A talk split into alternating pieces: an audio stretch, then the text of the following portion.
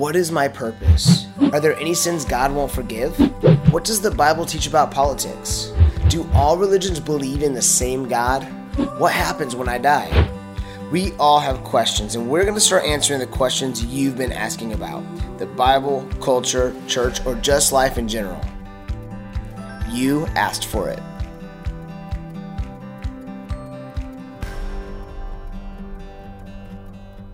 Hey, good morning. Man, so excited to uh, be here with you guys this morning. This is uh, really one of my first uh, weeks back in a few weeks, um, which I'm super excited about. Um, the, uh, one of the things that often um, I do I, in, in, my rhythms, I try to take a, a, few weeks to just kind of make sure I still like doing this sometimes, right? Um, and so, uh, you know, it's one of those things. But one thing that I, I just deep, deeply get every single time I take a few weeks like that is I just get a deep appreciation uh, to be able to serve uh, this church and to be able to serve you guys as your pastor.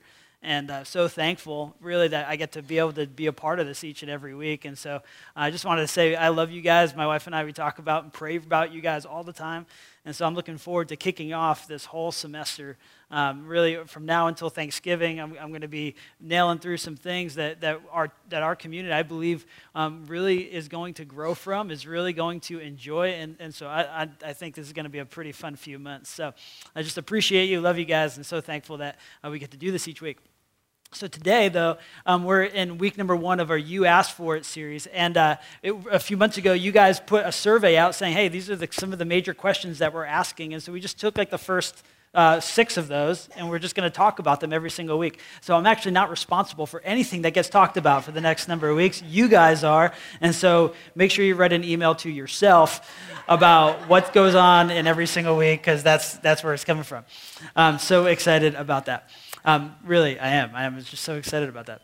Anyway, so it's, it's, it's going to be a lot of fun to, uh, to be able to do this. So today, first week, number one is what is uh, my purpose? Um, I'm really excited uh, uh about diving into this uh, thing with you.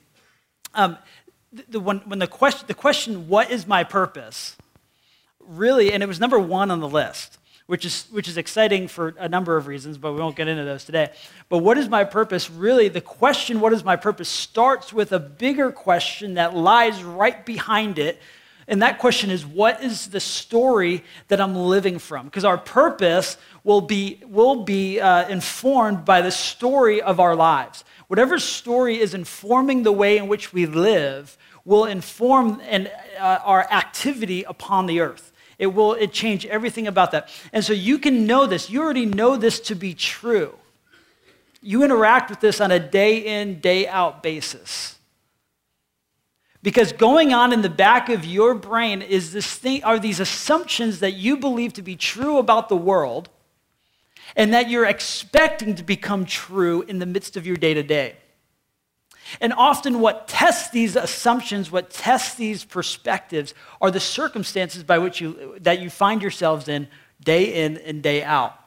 One of my favorite uh, stories about this sort of uh, example um, is the story of the, of the Amish schoolhouse shooting 10 years ago. Do you guys remember that? Um, when, when that happened, my wife and I lived about uh, probably about 15, 20 minutes from uh, that site. So, really just kind of rocked that whole area um, in a major way. Everyone, the Amish community is, some, is something actually everyone really just deeply appreciates from Pennsylvania. We lived in Reading, Pennsylvania. We were always down in Ephrata and down 222. You, you kind of bump into this whole community um, that have been there for, for years. But, but the, most of that section just deeply appreciates uh, just the, the Amish and the way they interact with the world. Every once in a while, you get stuck behind one of their buggies. That gets frustrating. Uh, that gets frustrating. When we came up here, they were, one of the first questions that they would ask us was, like, are there buggies down there? Like horse and buggy? Oh, yeah, they're down there. Uh, but, but, but everyone just kind of really deeply appreciates that. Uh, everything about the way that they live life and the way they interact with you and the way they, they have all sorts of uh, these, these deep, deep, convictions that inform the way in which they live. And so when Charles Roberts uh, takes this little schoolhouse hostage and ends up uh, and, and kills five and injures five more, you expect the results or you expect the, the, the response to that to be extremely tense. Extremely tense. And there's actually a book by Charles Roberts' wife, then wife, who, who remarried. Her name's Marie Monville. And she writes about this book. I, I think that, that that screenshot is in there for you guys to see that. If you haven't read, if you want a good book to read, just a good summer kind of sort of thing, read this book. It's called One Light Still Shines. And she tells the story about the, mo- the, the, the, hours following the shooting when the community of all the, the dads and the uncles and the, and the moms, of all these people that were, of all these little kids that were injured, show up on her doorstep to give her a hug to express love and forgiveness to her.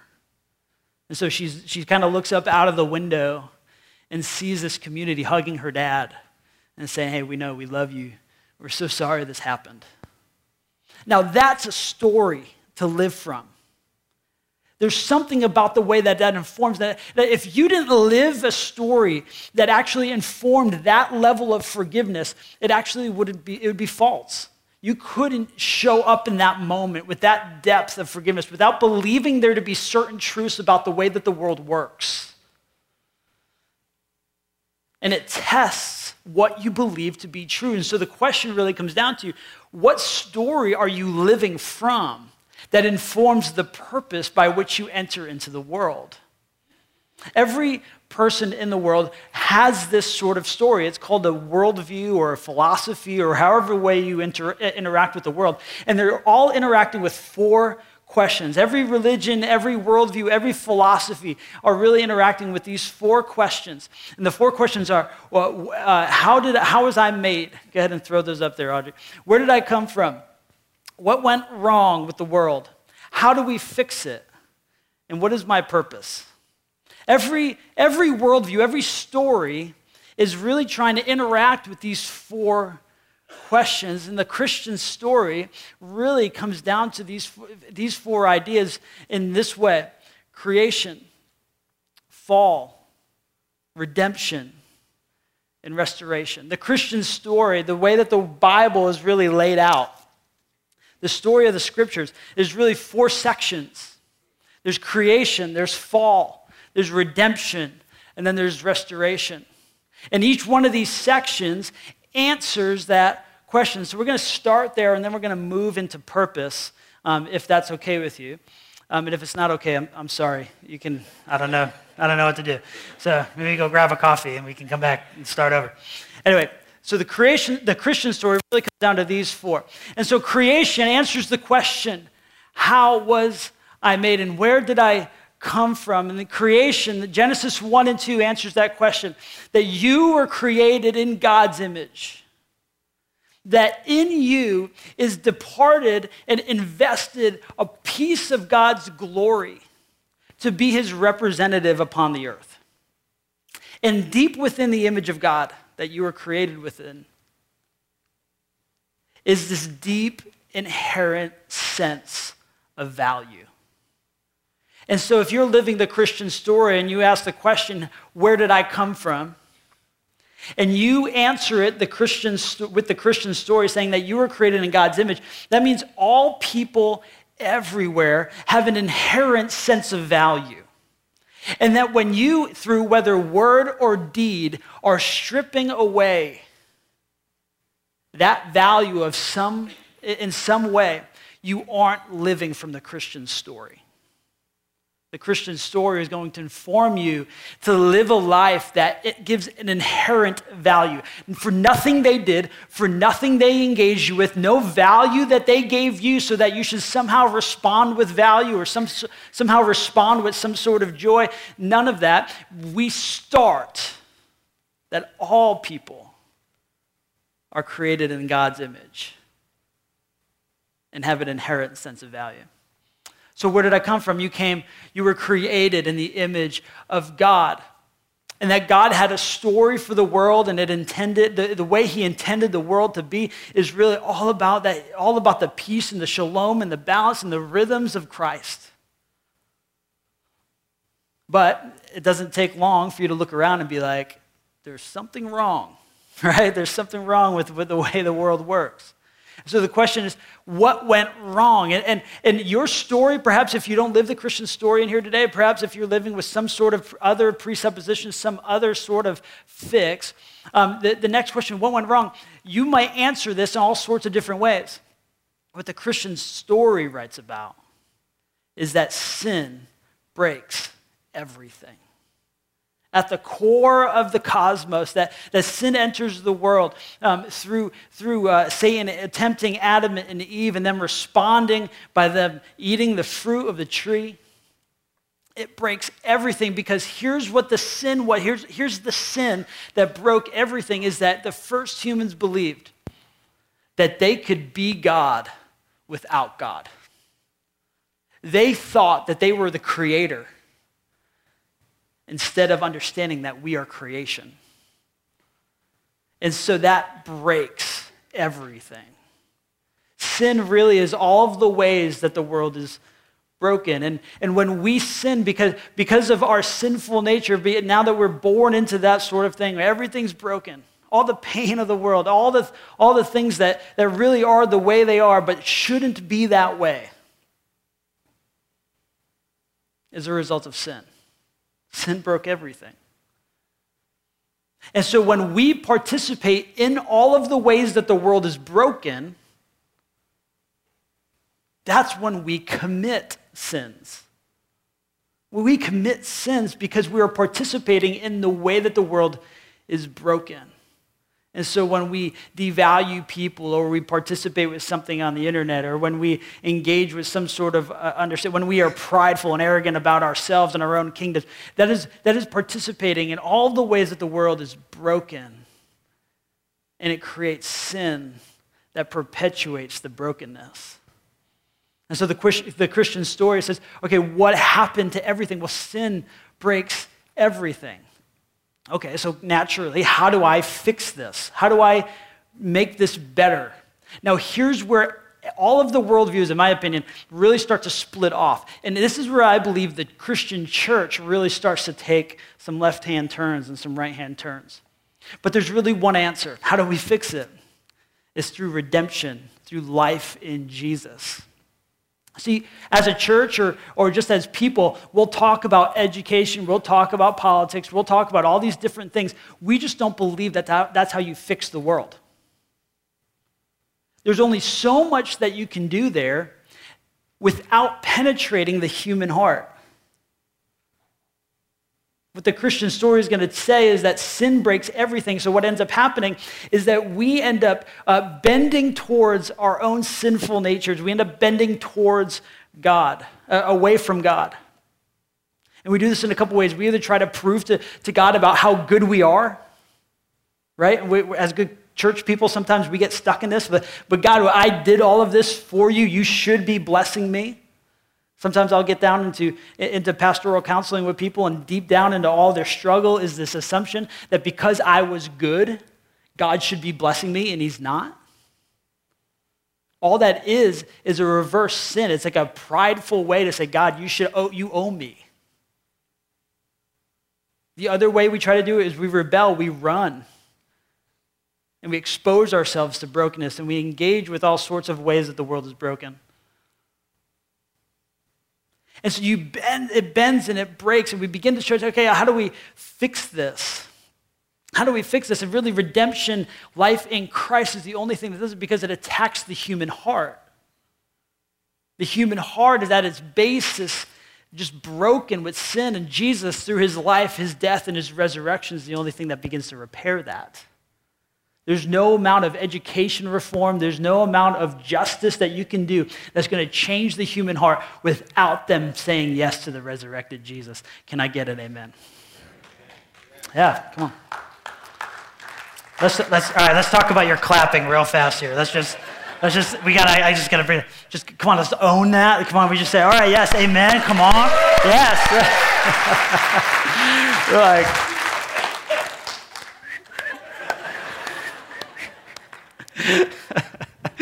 oh my goodness. That was, it was funnier from up here, just so you know. It was like, there. And so there's only so much that everything can happen. There's only so much that all of that stuff can do without eventually penetrating the human heart. When someone says yes to the resurrected Jesus and has faith in all that he's done, For you, that might be the first time you do something like that today. It could be something you did a long time ago. You thought it was old, dusty, old and dusty, and perhaps you're dusting it off for the first time to try something new. Let's just tell you today that Jesus loves you, and He wants to move you towards Him, and He wants to start something new with you redemption, life in Christ. It's all about life in the sense that God is creating new life right here in the midst of this one, that we don't believe it's just hold on, just wait, maybe one day you might get out of here. But that deep down in the, in the, in the, in the DNA of the world is that we're crying for our Creator. And groaning, Romans 8 says, groaning for the way that things should be, the way God intended it. We believe the only way to do that is through redemption life in Christ. Many people have different fixes for this. They have different ideas. How do we fix what's broken? We'll just continue to do certain things, and you continue to. to a lot of times, you, will have, okay, the, the, the, the, Republican way to do things, the Democratic way to do things. If I just continue to do uh, all the good things that I like to do, and I continue to serve people, then everything should be all fine and all set. And I think that's, that's switching, what you're about to see here, that's switching exactly what the Christian story does. When you meet Jesus, you will not help but be able to serve people. But by you serving people, you cannot meet Jesus. You don't create your redemption through your good works. You don't create your redemption through the good things that you do. So, no, just because you're good doesn't mean that everything's all set. In fact, the scriptures say that our goodness is like filthy rags in comparison to the glory that is in Christ. So his invitation to you today is to submit, is to rest, is to engage with the resurrected Savior. And so redemption is how we fix the brokenness of the world. And so that leads us to our final thing. Our last point of the Christian story is all about restoration. What is my purpose? Your purpose is to participate in the restoration of all things. And so, if you start off with, I am here because God created me in his image, sin broke everything. You want to look out into the world, you want to turn the news on and be depressed, by all means, go ahead and do that. You turn it on and say, What happened? Sin broke everything. Even when you're watching this stuff happen on TV between in the Beltway, it's just, a, it's just power and sin and people uh, going back and forth trying to fix the world in a way that's without redemption.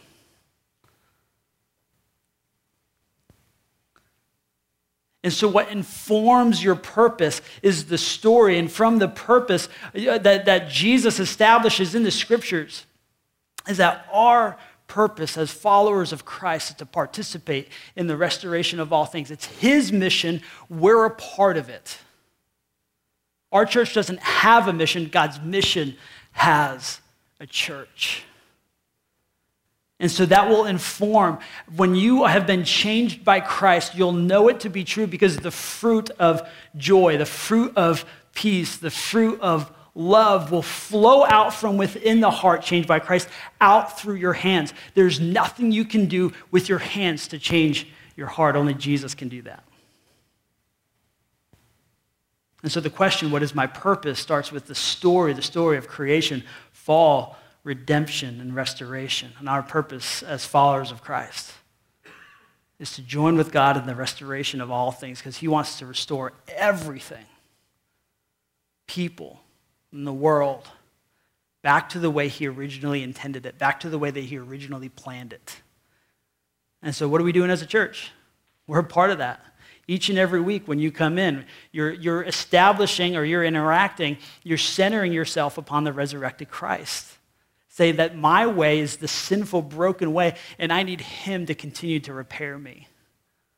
I need Him to continue to have His way in my life. I need to celebrate that He's great and that I'm changed by Him. And so the question is really okay, so if the story informs the purpose, then how do we participate? How do we live from that purpose each and every day? How do we live from the restoration of all things to begin to see this flow out through the rest of the world. Are we tracking so far this morning, church? Come on. And so, now I get it. I get it. Cool. That's all right. Great. That's awesome. Bunch of sinners, my goodness. Saved by grace. Number one, participate in the restoration of all things. Number one is discipleship, loving Jesus.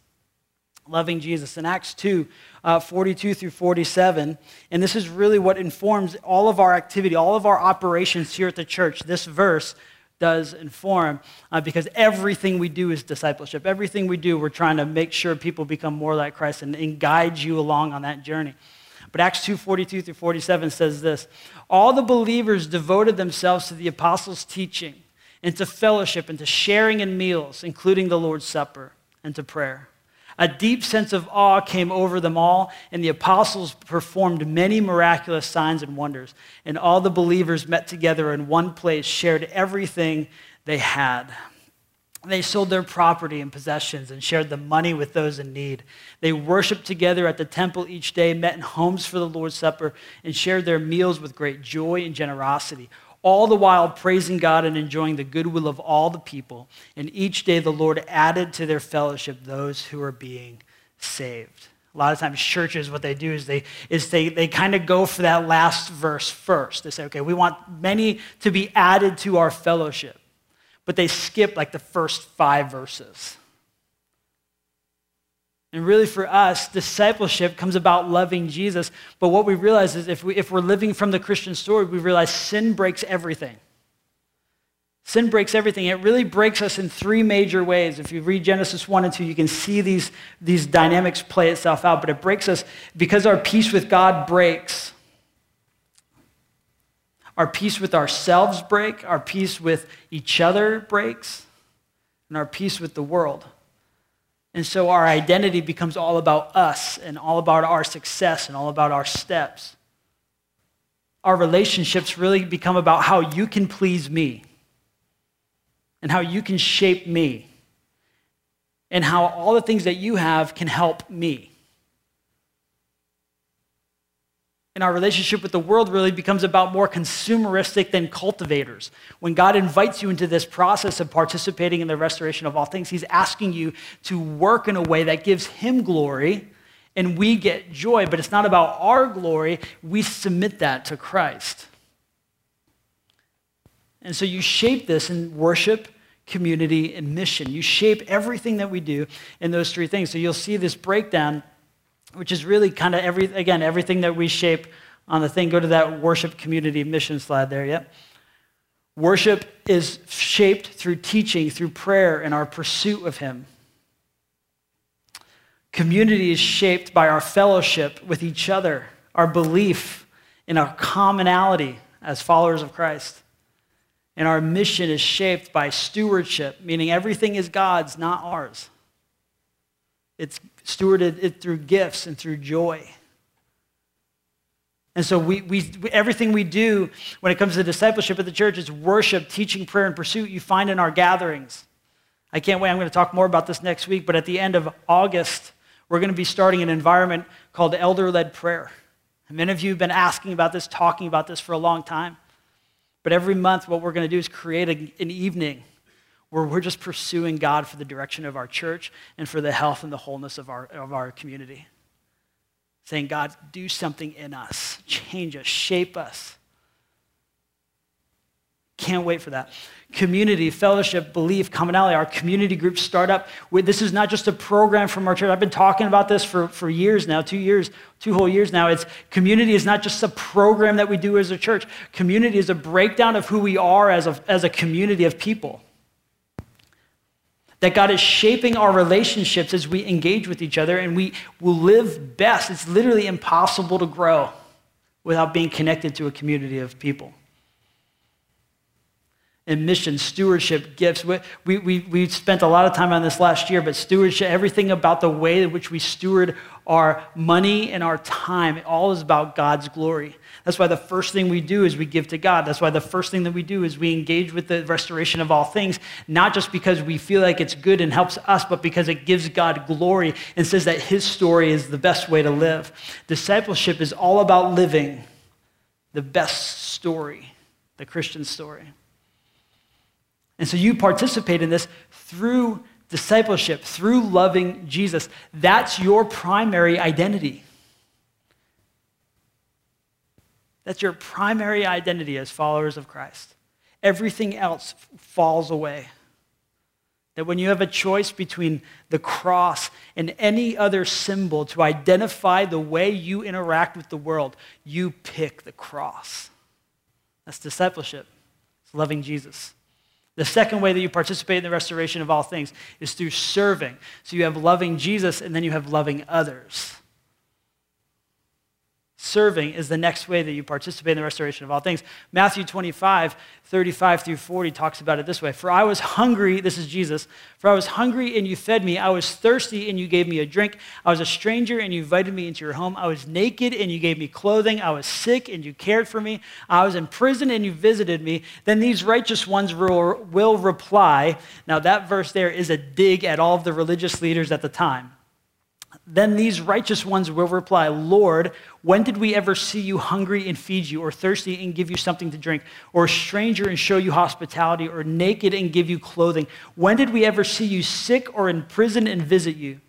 And the king will say, I tell you the truth. When you did it to, the one of, to one of the least of these, my brothers and sisters, you were doing it to me. So a lot of times churches, they'll get stuck on the discipleship part, but everything is just about growing and becoming more like Christ. I would say yes, and serving. That when we give to those in need, that when we see people on the street, when we instead try to figure out policies to get them go away, but we actually engage with them in good ways, you're serving and participating in the restoration of all things. And so you're saying, okay, when, when, did we see you in any of this way? You're literally serving Jesus when you're clothing people, when you're feeding people, when you're pursuing people, when you're visiting people. That's living from the Christian story of creation. Everyone's got value. And so you live outside of yourself as you participate in the restoration of all things. You're living the way that God intended you to live for people who don't know it, don't, have not experienced that yet. So you're serving. Matthew 25, it's Matthew 25. it's, it's got to be a strong arm of the church. And so, when you have lives that are changed by Christ through discipleship and loving Jesus, naturally, for the overflow of your heart, you will serve people you will serve people. If service of people is absent in your life, you are probably part- not participating in all of the ways of the restoration of all things that you could be. That means you're not seeing people as an inconvenience. You're seeing people as an opportunity to serve. And so you participate through discipleship and loving Jesus. You participate through uh, serving and loving others. And lastly, you participate uh, through multiplication. Matthew 28 says that we should be seeing this all take place. This is what it says Jesus came and told his disciples, I have been given all authority in heaven and on earth. Therefore, go and make disciples of all the nations, baptizing them in the name of the Father and the Son and the Holy Spirit. Teach these new disciples to obey all the commands I have given you, and be sure of this I am with you always, even to the end of the age. So it talks about literally the first thing that you do is be, as you follow in Christ, is to be baptized. That's why we're doing that baptism on August 27th. We want you to do that. If you've never been baptized before, or even if you were baptized as a baby, it's a statement that you're saying you're following Christ, not because you, uh, not because that is what makes you follow Christ, or that's not what gets you saved, but because of all the work that Christ has done in your heart, you're announcing to the world, I'm a follower of Christ. And so if you want to take that first step of baptism today, you definitely want to sign up. But, but he says multiplication is a way that we participate with that. Now, look, some churches, they get stuck on discipleship, but they just stay that way and say, okay, it's all about growing. Others, they just serve. They say it's all about serving. But then we forget that actually a, there is multiplication a part of it, where literally we see other people meet Jesus. We do see other people meet Jesus you make disciples. So not only are we making disciples in this environment, we're making disciples when we participate in something that we a word that everybody loves, especially introverts, evangelism. We do that. At our church, this is what we say. We say we pray for one, right? So who's your one? Who's your one? Praying for one is a simple prayer. God, give me one person today that you would have me share your love with. That prayer is radical. If you ever seriously pray that prayer, it's going to affect your discipleship because now you're praying and you're asking God to give you his heart for somebody. It's going to affect your community because you're going to be showing all of it. You're going to be looking at people in the eyes. You're going to be saying, God, who is it today? Who needs your encouragement? Who needs your love? Who needs your value? It's going to affect your mission because then you're going to engage in them and you're going to say, hey, look, Jesus loves you, man. Or you're going to do something to serve them. You're going to do something that blows their mind or rocks their world. I had a friend say to me that if you have a generous thought, it's not from you, it's from God, that you should do that. You should do that for somebody, even if it makes you feel awkward. When someone's in pain, you should you should be generous to them. When someone needs just your encouragement, when you think about that, you should do it because it actually comes from the image of God created within you. And so through, through multiplication that we to see that when you pray for one, I mean, I, I love this. I, I, talked about this a year and a half, year and a half ago. I first started introducing this. I started talking through it. So again, how do we pray for one? And I got people coming up to me most weeks and say, hey, my, my one came today. I've been praying for six months. Some of you might have been someone's one. Sorry to break the news to you. because we believe that Jesus changes lives. And we believe that prayer begins to shake the foundations of the world.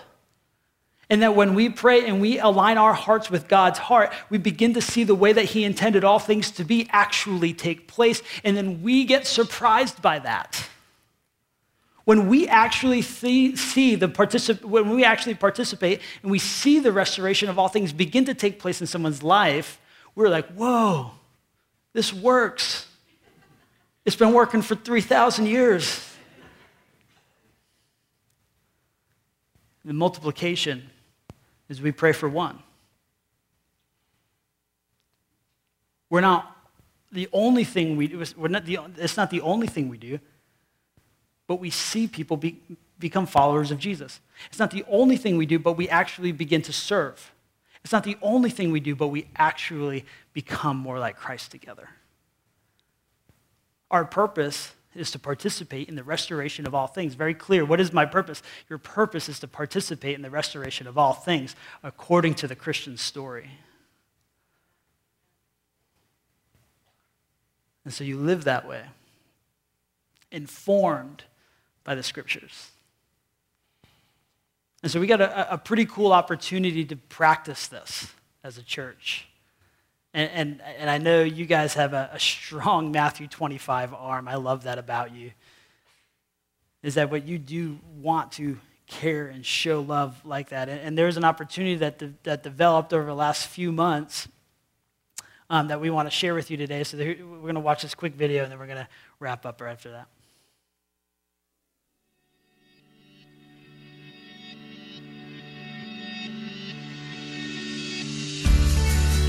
Hey, good morning, church. Um, so excited to be able to share with you about some next steps that uh, we're going to be able to have the opportunity to take uh, when it comes to mission here at the church. Um, over the last five years, our, our, church has really built some relationships with the Baldwin Elementary School in the Woodlawn neighborhood of Pawtucket, Rhode Island. Um, and many of you are familiar with Baldwin as you have served as teacher assistants and student tutors. Uh, you've worked in the in the lunchroom and you've uh, helped the administration in different ways. And and uh, really, we've seen God just give us a lot of favor and a lot of missional opportunity uh, for this one neighborhood. And so where I am today is a is a room uh, that Lord willing we're going to start a food bank in um, in the month of August. So uh, on August 26th, uh, we're going to be launching a food bank here in that same neighborhood that Baldwin Elementary School is in. Right now, we're about uh, just a block or two away uh, from the elementary school. Um, and really, how this opportunity came about was uh, Michael and Roxanne Newman um, uh, came to us saying that they had the opportunity to get a room to make something like this happen. Um, Mike is a major in the Pawtucket Police Department and was really looking for some resourcing and some help to, help to help get this off the ground. And knowing that we have the opportunity every single week, really, to be a part of that, at the at, to be a part of our work in Baldwin, uh, we thought, man, this is going to be a, a, great fit. And so, starting August 26th, we're launching uh, this food bank here, and we need your help to be to kind of get this off to get this off the ground. Um, we, over the month of August, we're going to need people to uh, just help continue to clean up uh, and stock shelves and, and, get ready for the launch. And then August 26th, there's a big block party happening right here um, in in, uh, in Woodlawn uh, that we need people just to come love on folks that are coming into that are going to be coming into the building. Uh, just people that are in need of just hope and, and love and support. Um, we're, so we're going to need that for August 26th, and then through the uh, on Saturdays from 9 to 1 through the fall, we're going to need people to help just sign up for that time slot to work in the food bank, to uh, to receive uh, people coming in, to help people check out, uh, to keep you know everything kind of cleaned up, and just work in the midst of the food bank, um, and and be a part of all that's going to happen here. And, and, really, uh, at our church, we, we, we believe our main mission is to participate in the restoration of all things. And, and this here is one of those ways that we're going to be able to see God continue to work in and through the life of our church. And, and so I, I just would pray that you would consider uh, getting involved with this food bank here in Pawtucket um, and looking forward to seeing all that God might might do. And so it's going to be a, a room. Just got to imagine this room kind of just filled with uh, filled with opportunity, filled with, filled with uh, uh, food and with dry goods and all that uh, family might need, um, just so that we can help share some hope uh, for those that might need it. So be praying about this. If you want to sign up, you can sign up today, right after the gatherings, or throughout the week at the at the Connection Center um, uh, out in the lobby. You can also email uh, myself or my wife Connie. Ultimately, seeing God do some work as we move through this